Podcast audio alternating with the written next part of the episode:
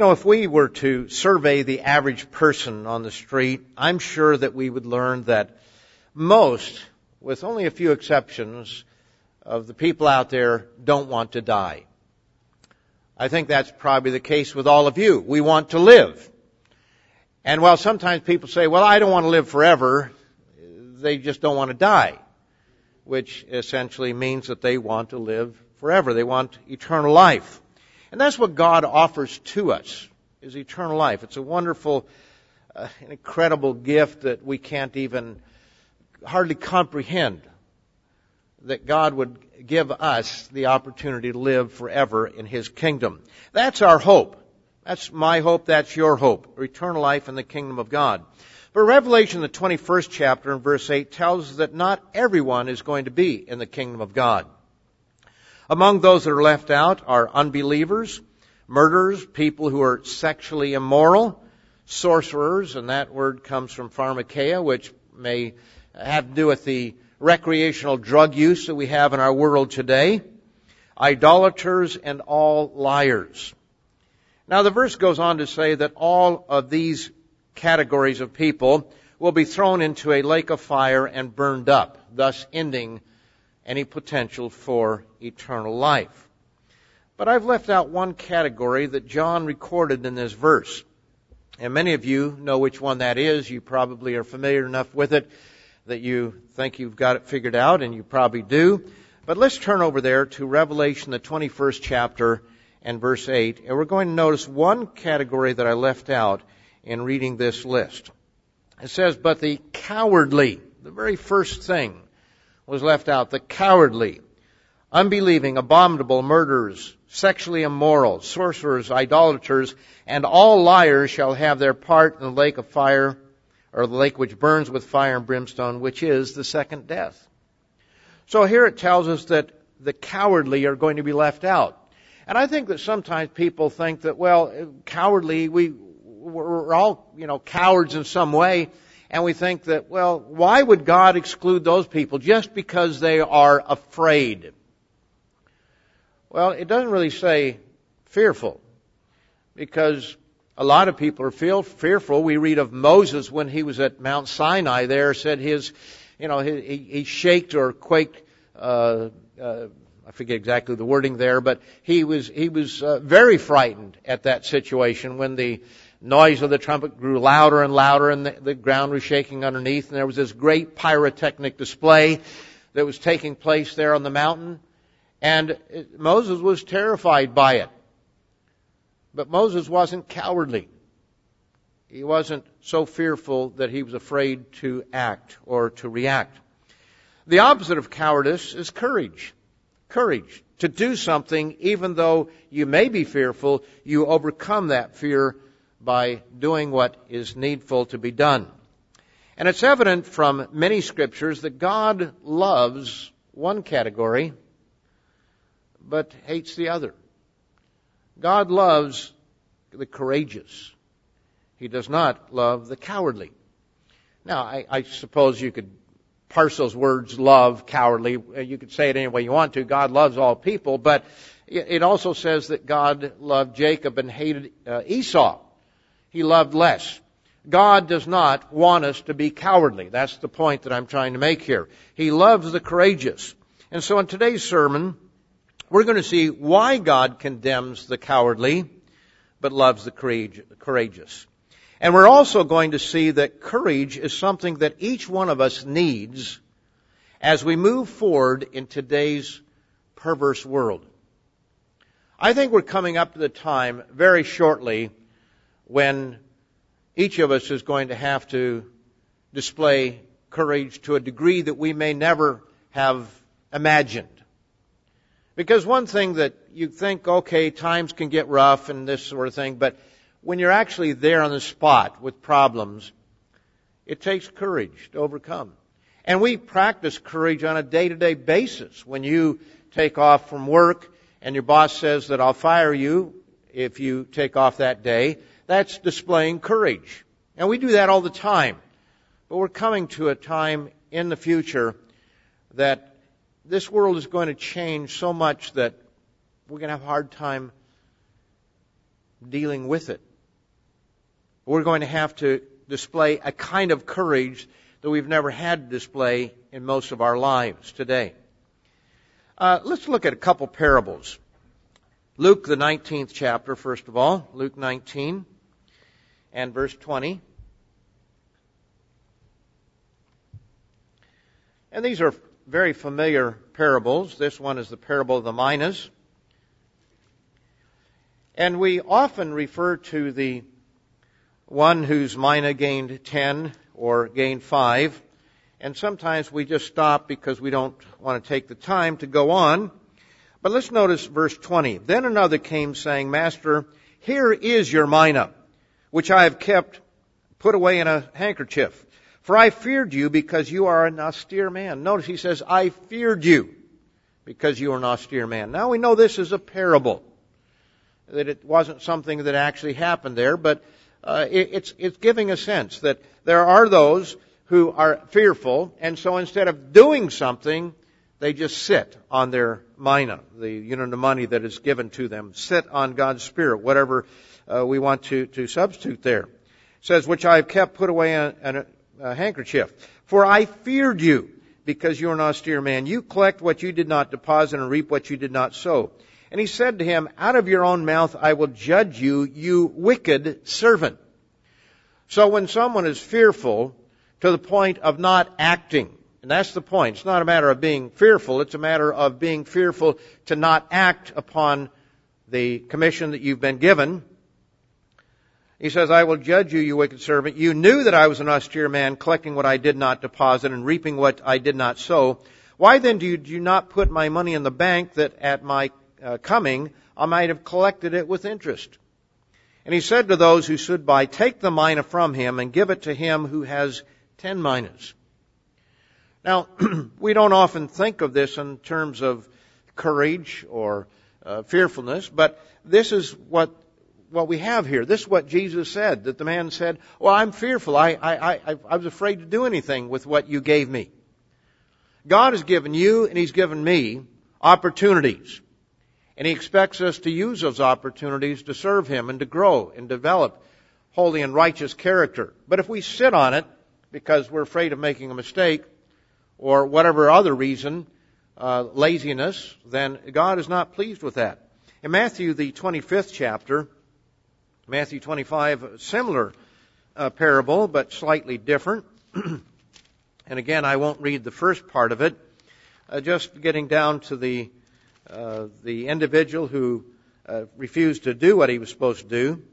Uh, Matthew 25, 24 says, Then he who had received the one talent came and said, Lord, I knew you to be a hard man, reaping where you have not sown and gathering where you have not scattered seed. And I was afraid. Here again, he said, I was afraid, but it's what he did when he was afraid. Others might have been afraid, but they did something. But in this case, he was afraid and went and hid your talent on the ground. Look, there you have what is yours. I've preserved it carefully. So the individual is thinking, well, I did what I was supposed to do. I took care of your talent that you had given, a talent being a unit of money. He says, there you have it. But his Lord answered and said to him, you wicked and lazy servant. You knew that I reap where I have not sown and gather where I did not scatter seed, so you ought to have deposited my money with the bankers. So something very similar there, and he was to take the talent away from, or they were to give it to someone else. Now, when you study those parables, there's, there's a little bit of difference there in terms of the, the lead up to it, but the bottom line is the one who sits on his talent, his mina, and does nothing because he is fearful to do so is going to be, it's going to be taken away and he's going to be cast out. Now those are parables. But let's look at a real life example of an individual who apparently was fearful of the wrong uh, thing to be fearful of, and made a very bad mistake. Let's go back to Exodus, the 32nd chapter. And as soon as I say that, you probably have that one figured out. Exodus 32. And we'll begin in verse 1. It says, Now when the people saw that Moses delayed coming down from the mountain, the people gathered together to Aaron and said to him, Come, make us gods that we shall go before us, that shall go before us. For as for this Moses, the man who brought us up out of the land of Egypt, we don't know what has become of him. And Aaron said to them, Break off the golden earrings which are in the ears of your wives, your sons, your daughters, and bring them to me. And all the people broke off the golden earrings which were in their ears, and they brought them to Aaron. Now, we, we know that not everything is stated here that went on. They didn't just probably come and say, hey, Aaron, we, we'd like to have a, a god here, a calf or something. But there was something, obviously, that took place there. And we can surmise, we can read between the lines, that there must have been a lot of pressure being put on Aaron. He didn't just immediately uh, go out and do it in the sense that there was no pressure, there was no uh, conflict that, that would have taken place there. And he received the gold from their hand, and he fashioned it with an engraving tool, made a golden calf. Then they said, "This." Then he, they said, "This is your God, O Israel, that brought you out of the land of Egypt." So when Aaron saw it, he built an altar before it, and Aaron made a proclamation and said, "Tomorrow is a feast to the Eternal." Then they rose early on the next day, offered burnt offerings, and brought peace offerings, and the people sat down to eat and to drink and rose up to play. And the rising up to play that was obviously uh, quite a celebration, dancing that was no doubt uh, inappropriate type of dancing, no doubt some very lewd dancing. Uh, we get that impression that uh, this was more of a licentious uh, experience that was going on there. But let's skip down to verse 19 after Moses comes down off the mountain. It says, So it was as soon as he came near the camp that he saw the calf and the dancing. So Moses' anger became hot, and he cast the tablets out of his hands and broke them at the foot of the mountain. Then he took the calf which they had made, burned it in the fire, and ground it to powder, and he scattered it on the water and made the children of Israel drink it. Now it was gold. And he wasn't concerned about the value of it. He didn't just melt it down and make something else out of it. He, he destroyed it. He got rid of it. As much as you can destroy gold, it would have been there. If anybody knows where that stream is, there might be a lot of gold there, but I wouldn't suggest that you go there. Uh, that's probably not the source of gold that we want to have. But Moses said to Aaron, What did this people do to you that you have brought so great a sin upon them? Moses understood that they must have done something. There must have been some sort of pressure that was being put upon Moses, on, on Aaron. He said, what did they do to you? And Aaron said, well, well do not let the anger of my Lord become hot. Uh, Moses was probably very hot at that point in time. Uh, I, I would think that, uh, you know, he's, he's saying, you know, don't, don't let, don't get too excited here about this. You know the people that they are set on evil. You know what they're like. For they said to me, Make us gods that shall go before us. As for this Moses, the man who brought us out of the land of Egypt, we do not know what has become of him. Well, it was kind of your fault because you did take a long time before you came down. And I said to them, Well, whoever has gold, let them break it off. So they gave it to me, and I cast it in the fire. And the, the most ridiculous statement that's ever been made, I suppose. And this calf came out. It just jumped out. Now, you know, it shows the degree that human nature will justify itself. But when you look at this incident, you have to believe that there was pressure that was being put upon Aaron by the people. And instead of doing what was right, his first reaction may have been that, no, no, we don't want to do anything like that. But as pressure was put on him, he finally gave in may not have taken very long to give in, but he, I think we can surmise that there must have been quite a bit of pressure that was put on him at that point in time. And Aaron, rather than obeying God and fighting the crowd, he just simply gave in. Now, when you think about it, we do that from time to time, don't we? We give in to pressure. I, uh, I may have given this before. And I apologize to the ladies because you're going to take it personally. And uh, it's, it's actually, I'm going to talk about the men in this, the fault of the men. But it's my favorite Dr. Laura quote. Everybody knows Dr. Laura, I suppose. She's on the radio. And my mother, my, my wife is already rolling her eyes here. She's heard this a time or two. But a man called in and he said, uh, there was a problem in the family. And he ended the conversation by saying, I'm just trying to keep peace in the family. And her response was, that peace is not your responsibility. Leadership is. And then she went on to say, as long as there's a woman around, there will be no peace. Complete capitulation or even death will not bring it about. I know. I am one. Now, I'm sorry, ladies. That's what she said. That was a woman that said that. But the point I want to focus in on, because she wasn't slamming women, she was slamming both men and women. She was saying to men, your responsibility isn't just keeping peace, your responsibility is leadership. Now think of Adam and Eve. Why did Adam, who was not deceived, eat of the fruit? I surmise only two reasons. One is she used her feminine wiles, or there was going to be no peace in that household until he did. And it might have been a combination of the two. But Adam knew better, didn't he? But he went ahead and did it. And oftentimes, that's what we, we do. This is the case of Aaron, no doubt. Aaron wanted peace. He didn't want to fight those people there. He didn't want to, uh, he may have thought he was going to lose his life. Who knows what he thought at that point in time. They came to him, they said, oh, this, this Moses, he's gone off. What are we going to do? As with Aaron, men will often give in just to have peace. Husbands and fathers need to exercise the courage of leadership. Husbands need to take the lead in their families. This does not mean they should be dictatorial. They should not be controlling, control freaks, as we sometimes say. You know, some men are very controlling because they're selfish and they just want it their way. Others are insecure and fearful of losing control.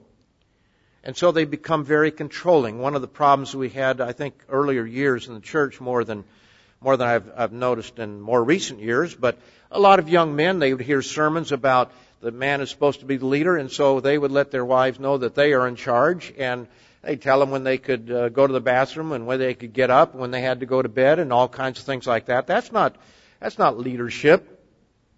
That's tyranny. And we don't want our young young men or old men, any men, to be that, uh, that particular way. But on the other hand, this does not mean that we should always just be pleasing and peaceful. I'm not talking about making war, but there are times you just have to make decisions that are not going to be popular. There are some decisions that will not be popular. And in the household, this, this uh, a situation that comes up all the time. And oftentimes it is for the father to make the tough decision, although there are some women that end up having to make the tough decisions because their husbands won't.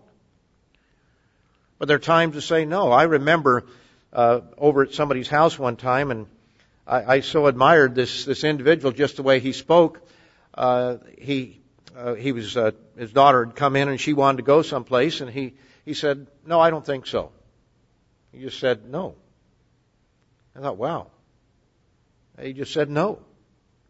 That's the way that sometimes it has to be. Because fathers want to protect their daughters and their sons. And so sometimes you have to say no when it'd be so easy to, to give in. I've had times when I've had people come up to me and ask me about something on the Sabbath. For example, can I play in a concert on the Sabbath, Friday night? And uh, when I was younger, I, I, I can remember several occasions where this happened, where somebody came up and said, well, they, they had this situation. And I'd think, well, you know, you don't want to say no, you don't want to be the bad guy. And then eventually I'd say, well, what do you think? And they say, well, I don't think I should. And I realized they were playing me for a sucker, that individual was. He was trying to get papal permission from me. Papal dispensation as though if I said yes, it would be okay. Well, he knew it was going to be wrong. But sometimes we try to please when we just need to be principled and say the truth fearlessly and let the chips fall where they may. We can be nice about things, but we need to be principled and we need to know what the truth is and we need to live by that truth and not be fearful of what people are going to think about those things. So the problem that we have is that some people are controlling in a wrong way in leadership, and you have others that are simply weak and cowardly, which is not what we want. The problem is that with all of this, we generally cannot see ourselves in the category that we're in.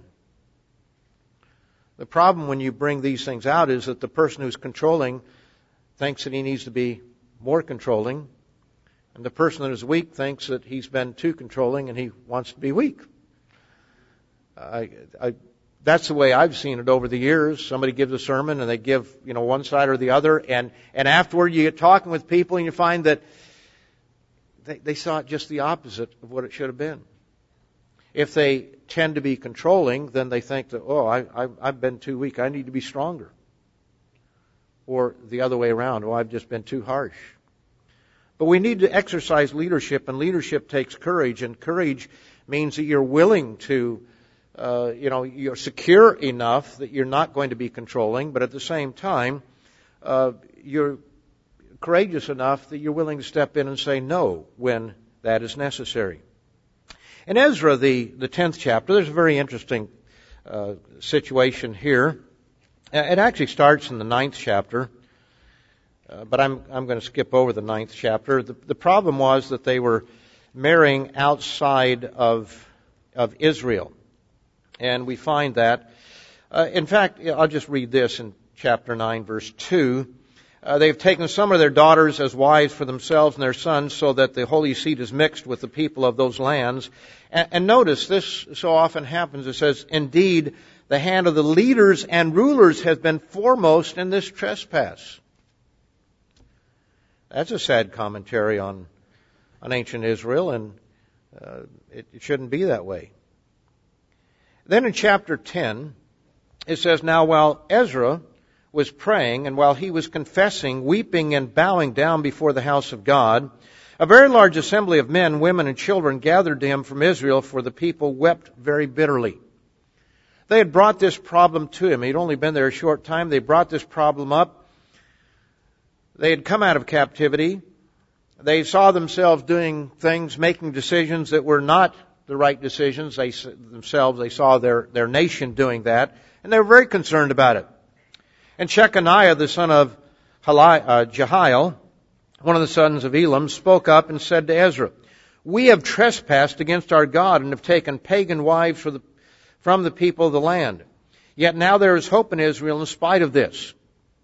Now therefore, verse 3, let us make a covenant with our God to put away all these wives and those who have been born to them. So they were going to put away not only the wives, but the children themselves. Now think about what this would be like.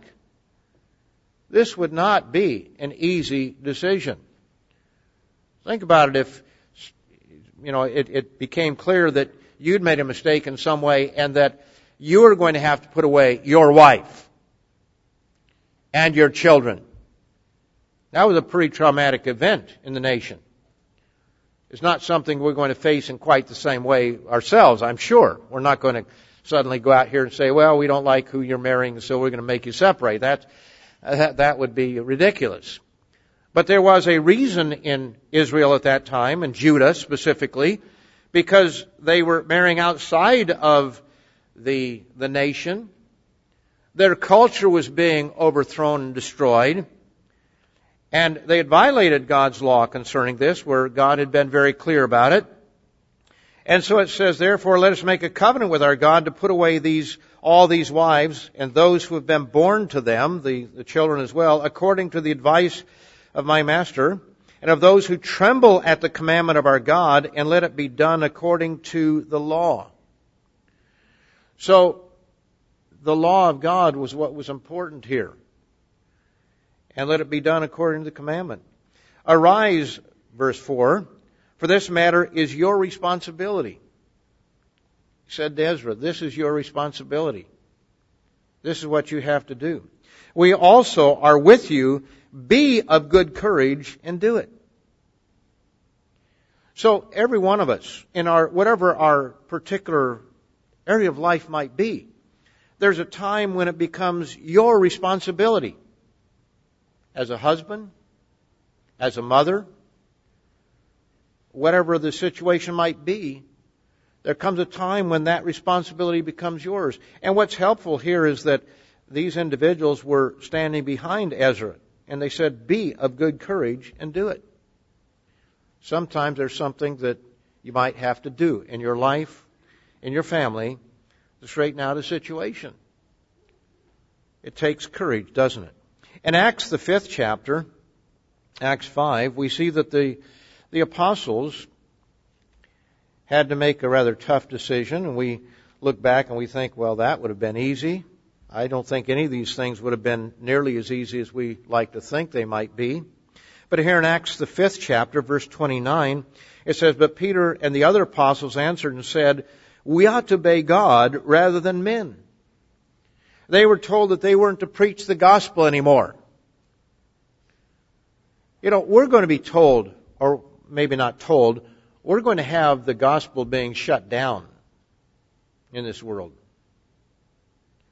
The doors are going to close, at least to whatever God allows. We know that no man can shut a door that God has opened if God wants to keep it open. But the fact of the matter is that God has always allowed persecution to come upon His people. And we're coming to a time when that persecution is going to be on our doorstep. And it's just about there. And if we can't see that, our eyes are not very open. Because our world is changing radically. And it's changing rapidly. As I've said before, maybe even here, there was a time 40 years ago where I couldn't understand how the church could be persecuted. What are they going to say? Eat pork and die? Or eat pork and don't, die? if you don't eat pork, you'll die? But today we've got a different world. World where not only you and I, but others are being put down for what we believe and shut down. In Australia, we've had several programs that were censored of recent date. We have programs in the United Kingdom that are censored regularly. I think that we've had a good streak of late, but there was a time where it seemed like every other or every third program was censored. Programs that would never be censored years ago. We have programs that I know I've recorded a couple of them that you wonder, will they get through? Because they're not politically correct. Are they truthful? Absolutely. But the world today doesn't care about truth. We're living in a very different world today than what we once had. Let's take a look at an example of courage. And when we think about this, I think that we, we would not want to have been on the hot seat where these individuals were. It's back in the book of Numbers, the 13th chapter. Numbers 13. Put yourself in this position. There were spies that were sent into the promised land. Chapter 13, verse 1. The Lord spoke, or the Eternal spoke to Moses, saying, Send men to spy out the land of Canaan, which I am giving to the children of Israel. From each tribe of their fathers you shall send a man, every one a leader among them. And so Moses sent them from the wilderness of Paran, according to the command of the Eternal, all of them men who were heads of their children of Israel. So these were, were leaders there. And then it lists all the leaders that were chosen. Then verse 16, it says, These are the names of the, the men whom Moses sent to spy out the land. Moses called Hoshea, the son of Nun, Joshua, or Joshua. Then Moses sent them to spy out the land of Canaan and said to them, Go up this way into the south and go up to the mountains and see what the land is like, whether the people who dwell in it are strong or weak, few or many, whether the land they dwell in is good or bad, whether the, uh, the uh, cities they inhabit are like camps or strongholds. Verse 20, whether the land is rich or poor, and whether there are forests there or not. Notice what he says, verse 20, be of good courage be of good courage. and bring some of the fruit of the land. Now the time was the season of the first ripe grapes.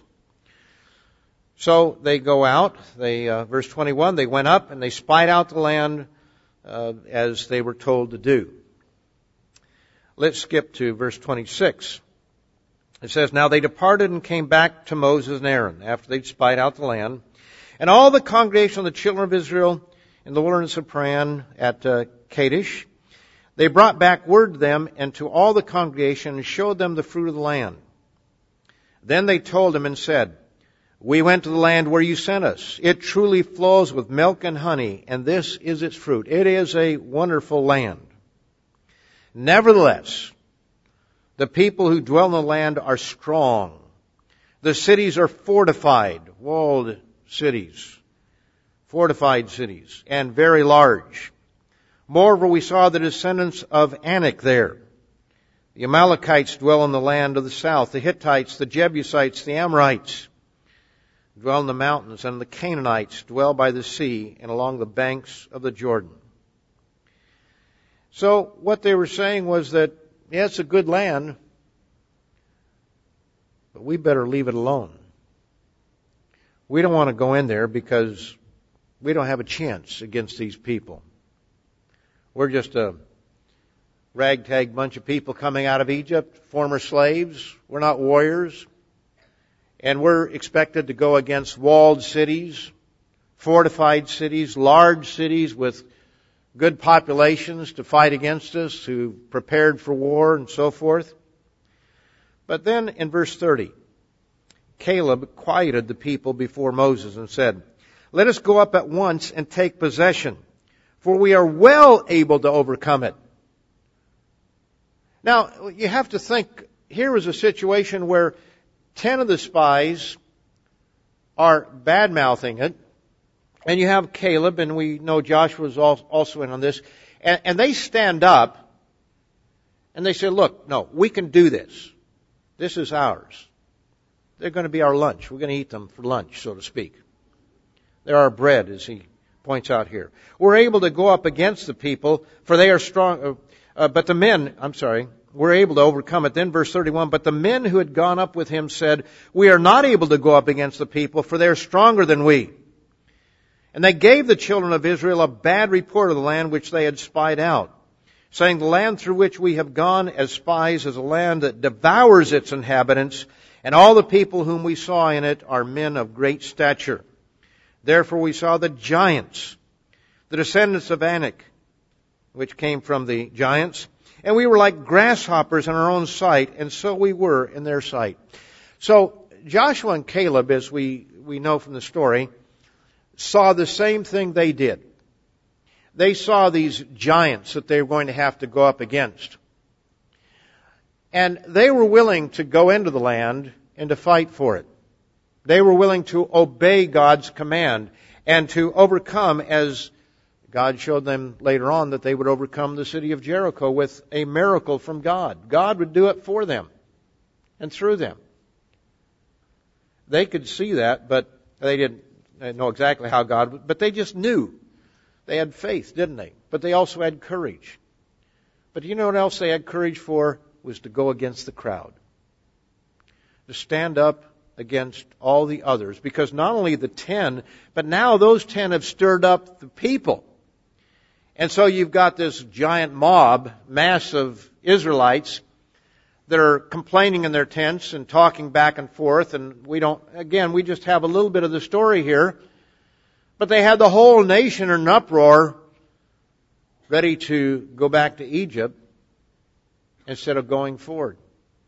And Joshua and Caleb were able to stand up before the whole mass of people and say, no, this is what we ought to do. It'd be like if you were standing up where I am right now, with 260 people or thereabouts as we have here, and, and you were standing up and all of the people are jeering and shouting and, you know, they're, they're about ready to stone you.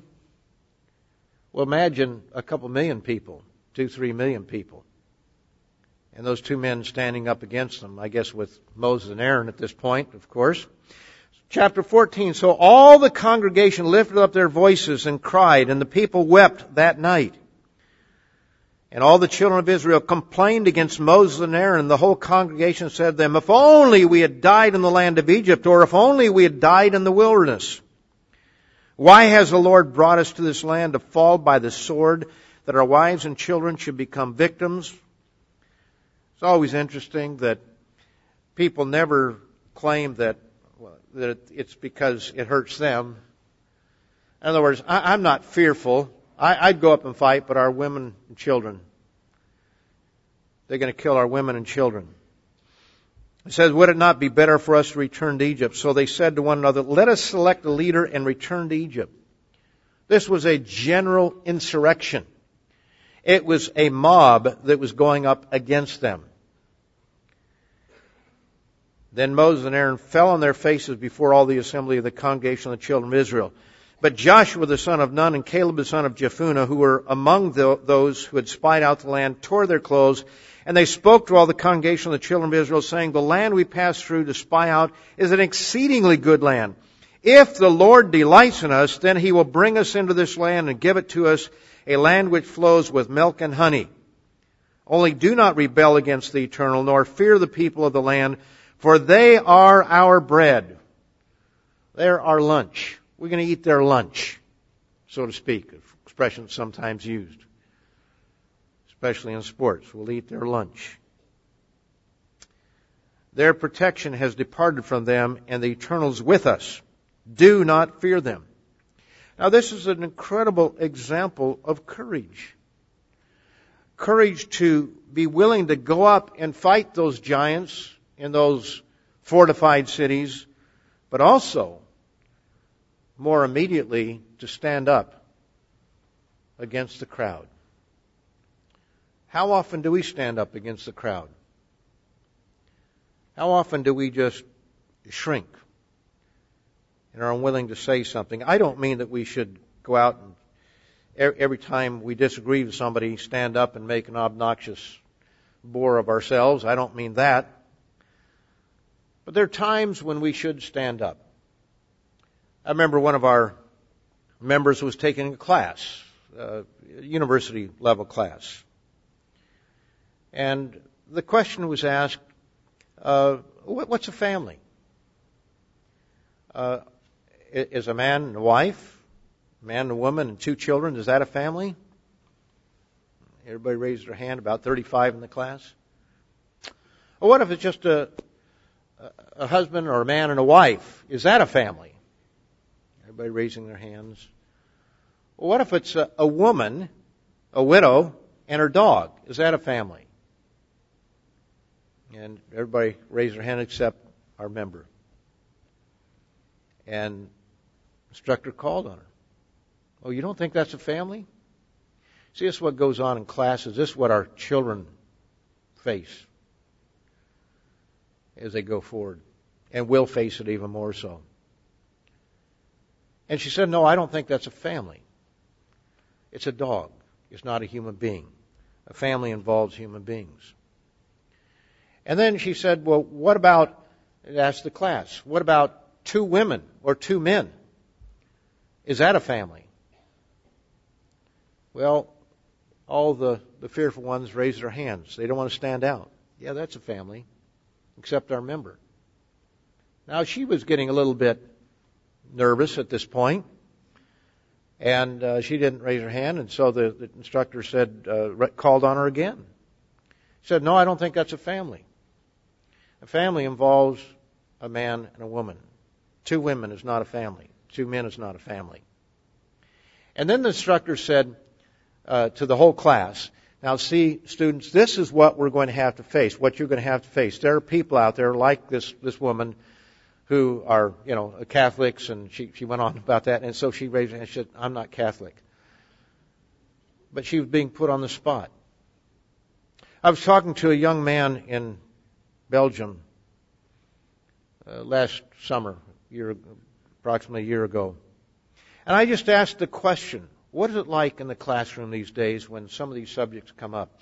He said, if you disagree, everybody will turn around and stare at you and they just look at you like you've got two heads. He said outside the class, Some of your friends may say that they agree, but in the class, they're going to go along with what the teacher is leading them to.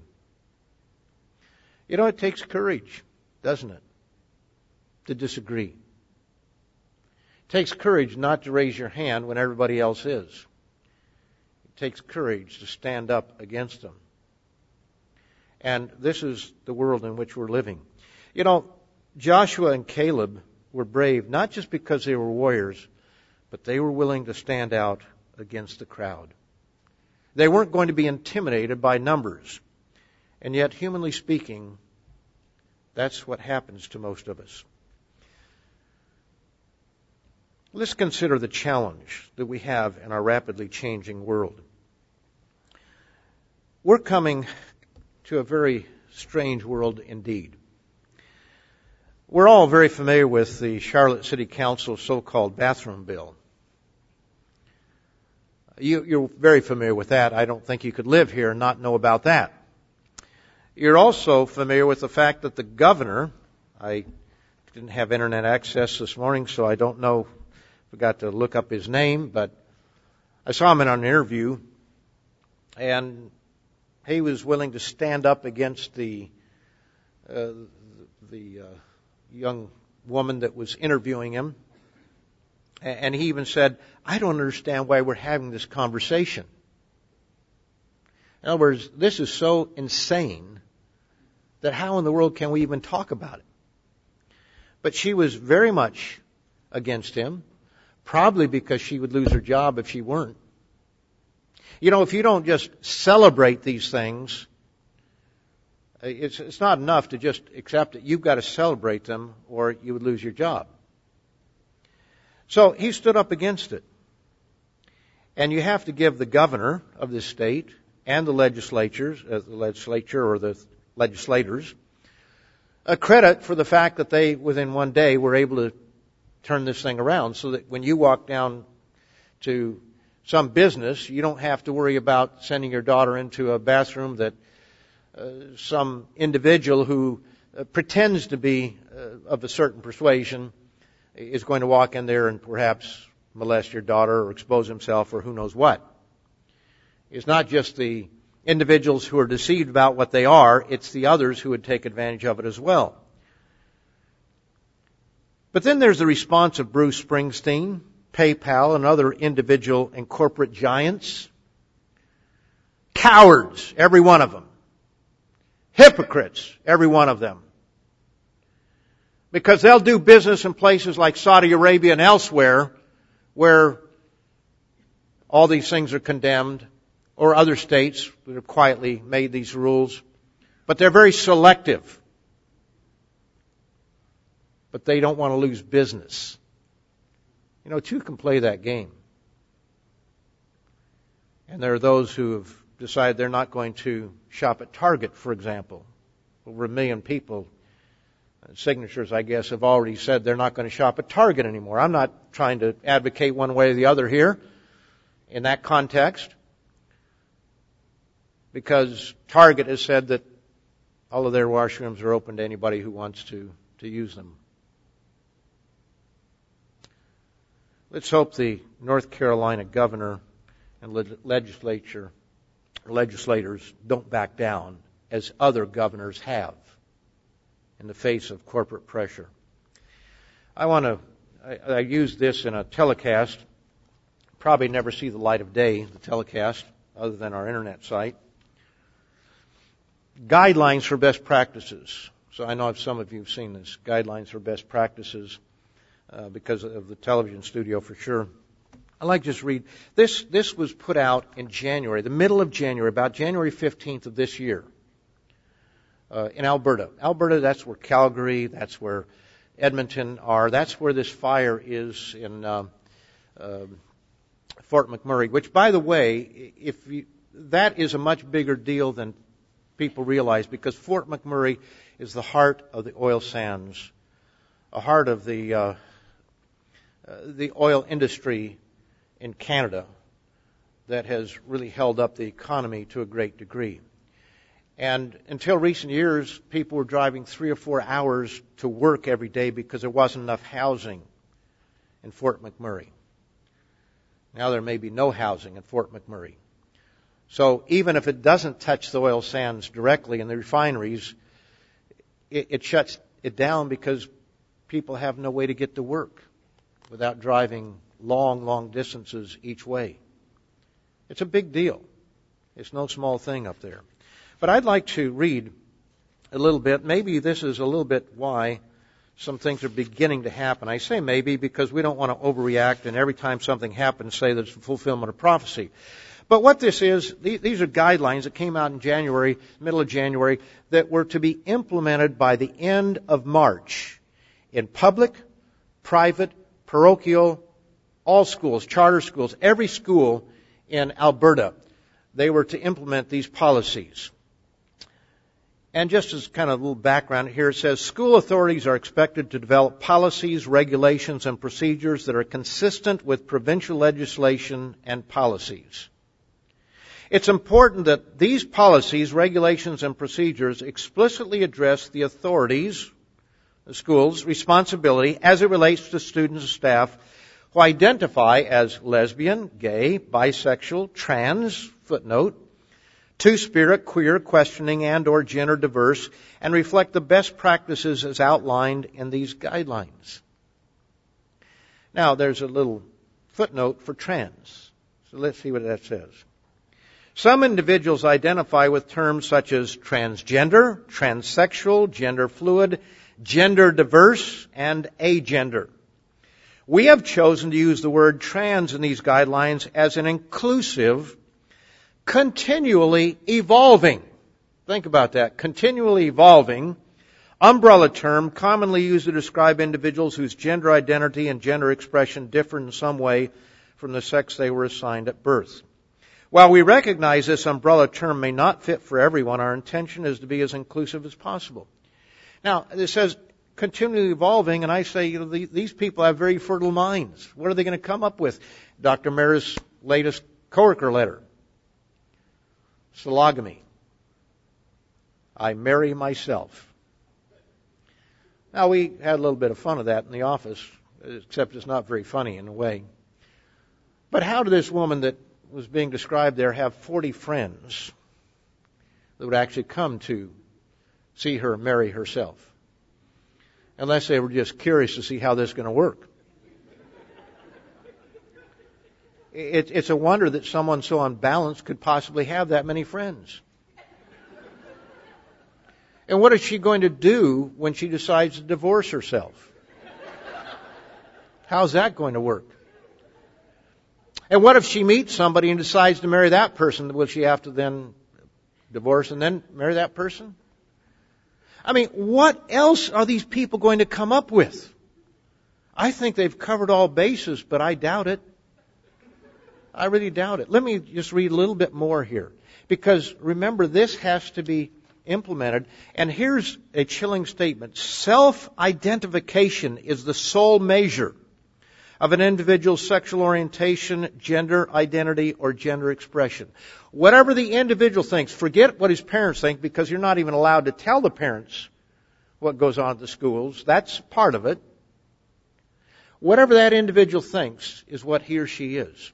Now there's a term for this, and I, I, I didn't have the article in front of me, so I couldn't, and I couldn't find it, but, uh, or couldn't log onto it.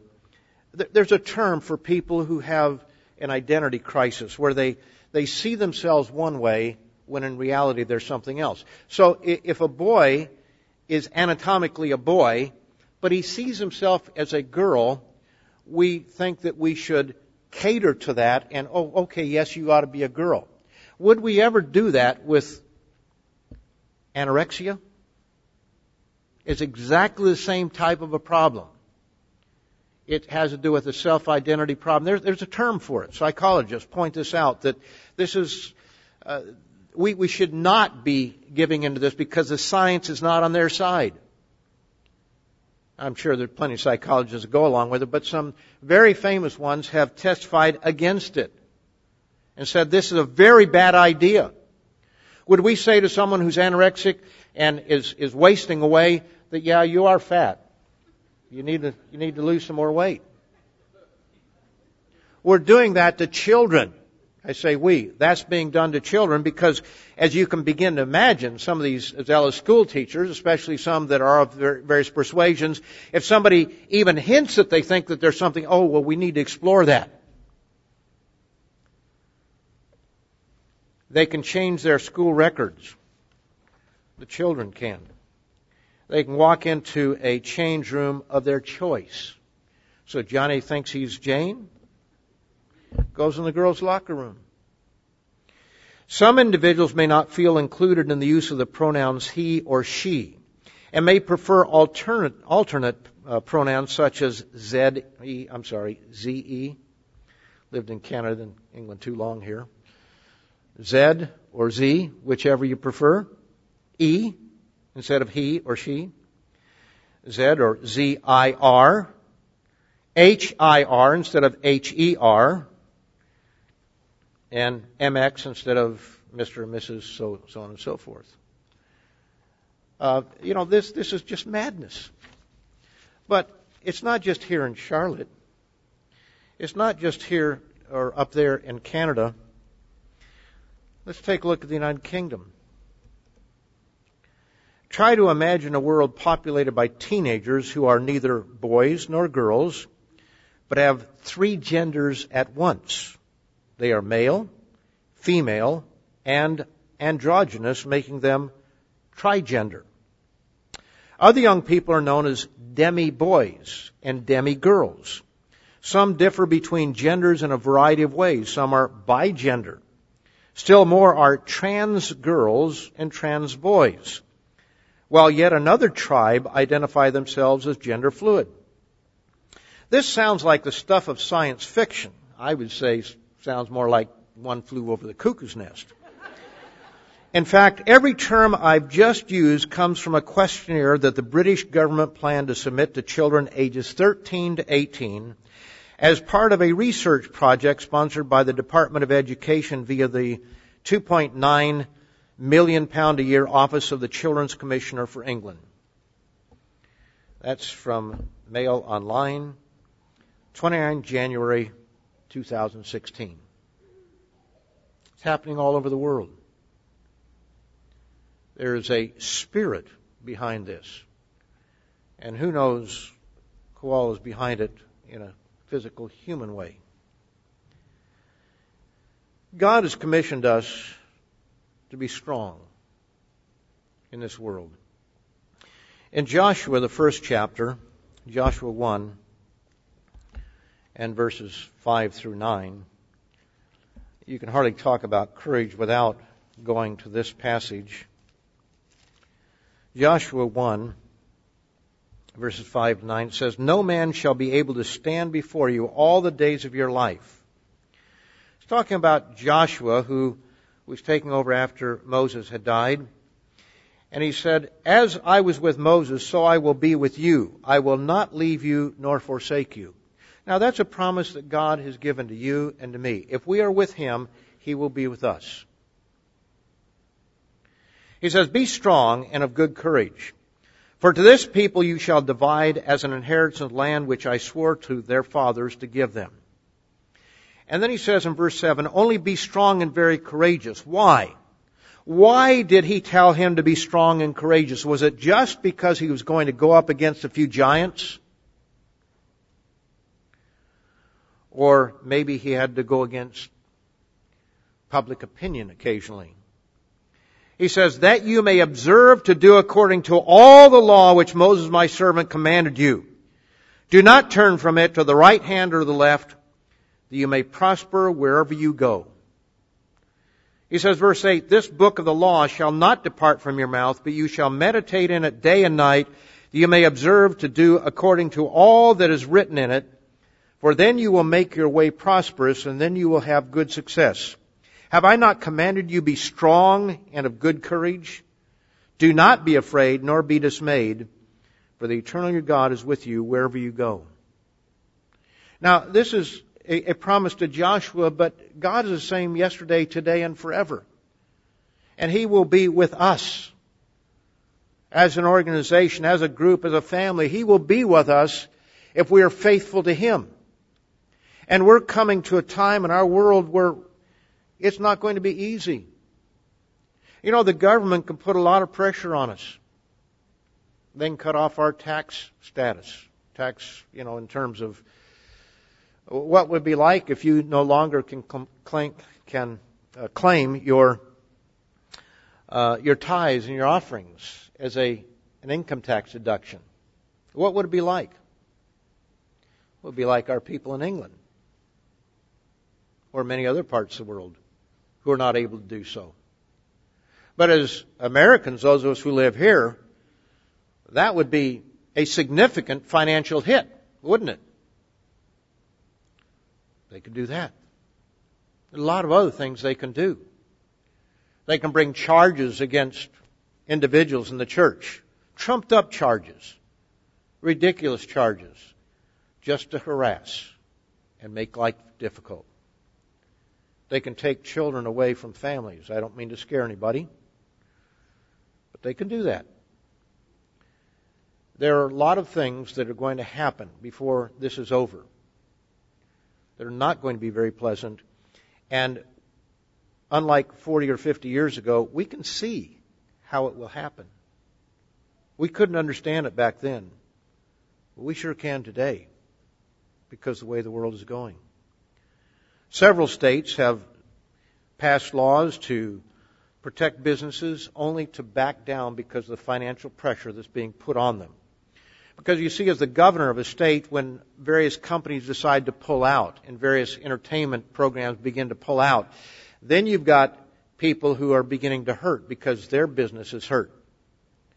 Their income is being cut. Their jobs are being lost.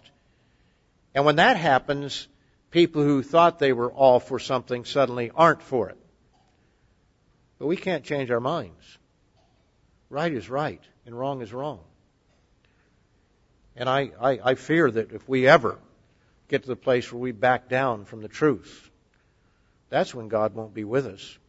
But I believe that God will be with us because I think that we have people in the church who are courageous and principled and will stand up.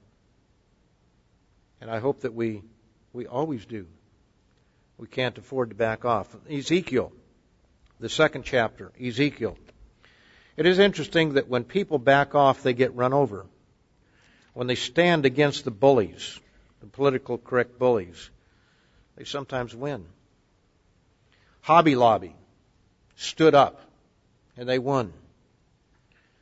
Uh, Robinson, Robertson, Robertson, uh, Phil Robertson was suspended from Duck Dynasty but because he didn't back down and the family rallied behind him as we should do as a church when things happen, and as I'm convinced we will, then even the public, those who never said anything, suddenly came out of the woodwork. And AMC backed down, or A&E, I guess A&E, the uh, entertainment company, had to back down. You have to stand up against these bullies. In Ezekiel, the second chapter, verse 1, here's a commission that we've been given. He says, Son of man, stand on your feet and I will speak to you. Then the Spirit entered me and I spoke and spoke to me and set me on my feet and I heard him who spoke to me. Verse 3. And he said to me, Son of man, I am sending you to the children of Israel to a rebellious nation that has rebelled against me. They and their fathers have transgressed against me to this very day. And when you read through here, he just keeps saying they're stubborn, they're rebellious. Uh, verse 4, he says they're impudent and stubborn children. I'm sending you to them, and you shall say to them, Thus says the eternal God, As for them, whether they hear or whether they refuse, for they are a rebellious house, yet they will know that a prophet has been among them. The article that Dr. Meredith wrote in the latest uh, Tomorrow's World, uh, the one with the article on unraveling, which is a very good article by Mr. McNair, uh, showing that our world is coming unraveled.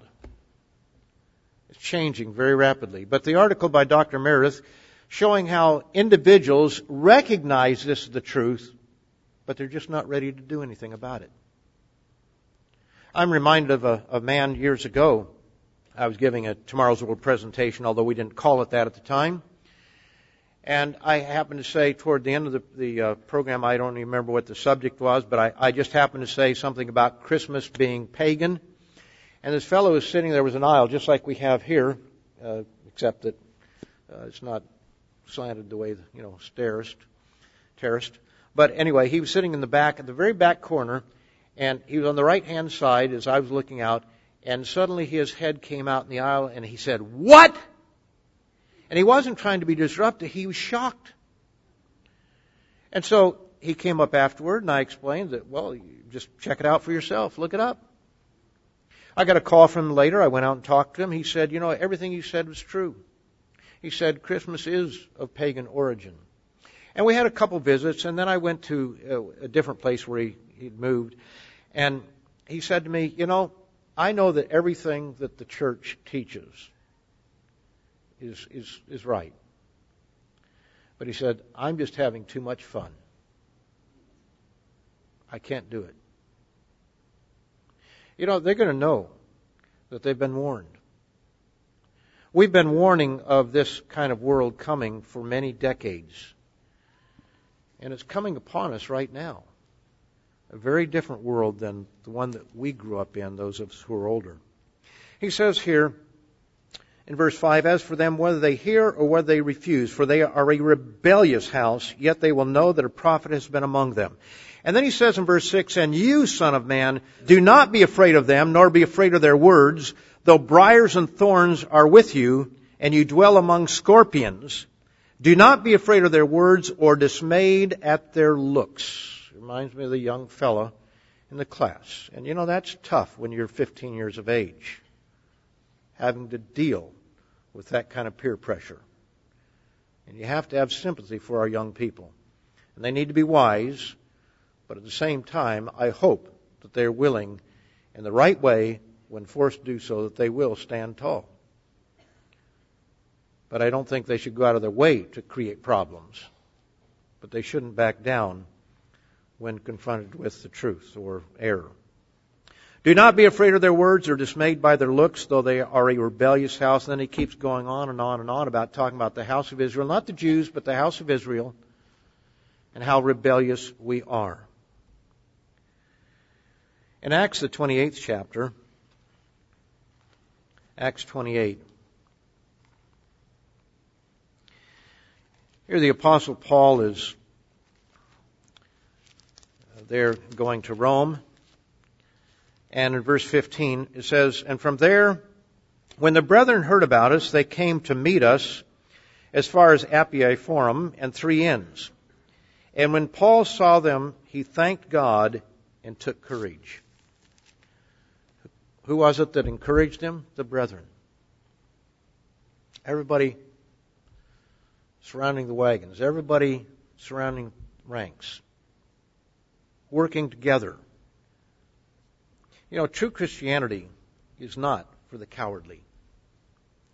We've had a long run of relative peace. But that's coming to an end.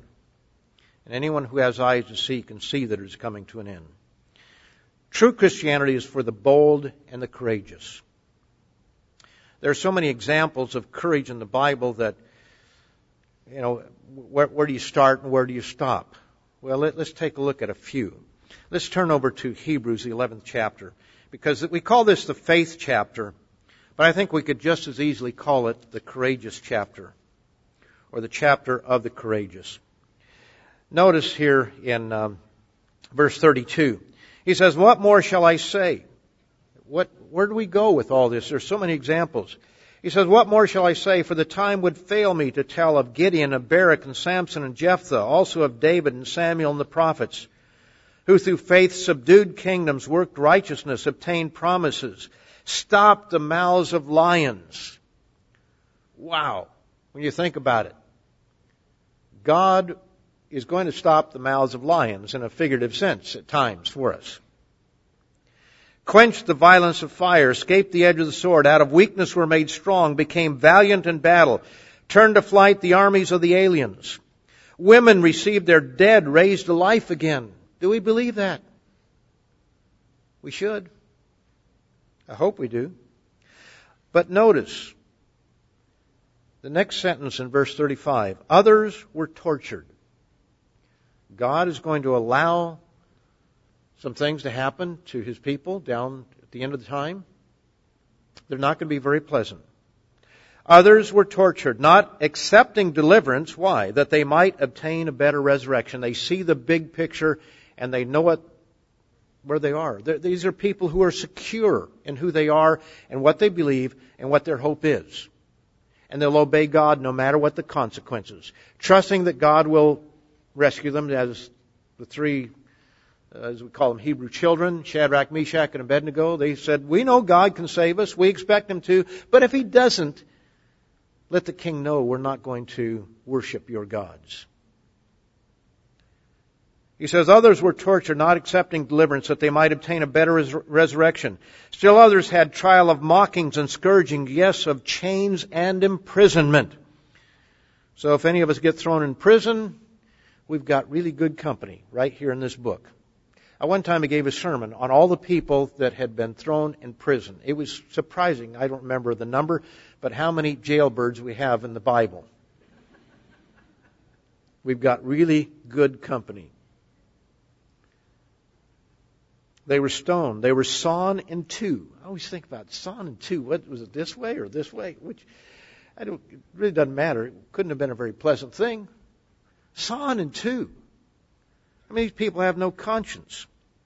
They were tempted. They were slain with the sword. They wandered about in sheepskins and goatskins, being destitute, afflicted, and tormented, of whom the world was not worthy. They wandered in deserts and mountains and dens and caves of the earth, maybe even losing their homes because of financial hardship. You know, there are people right now in the United States who are under terrible financial hardship because they didn't want to go along with a homosexual wedding or lesbian wedding.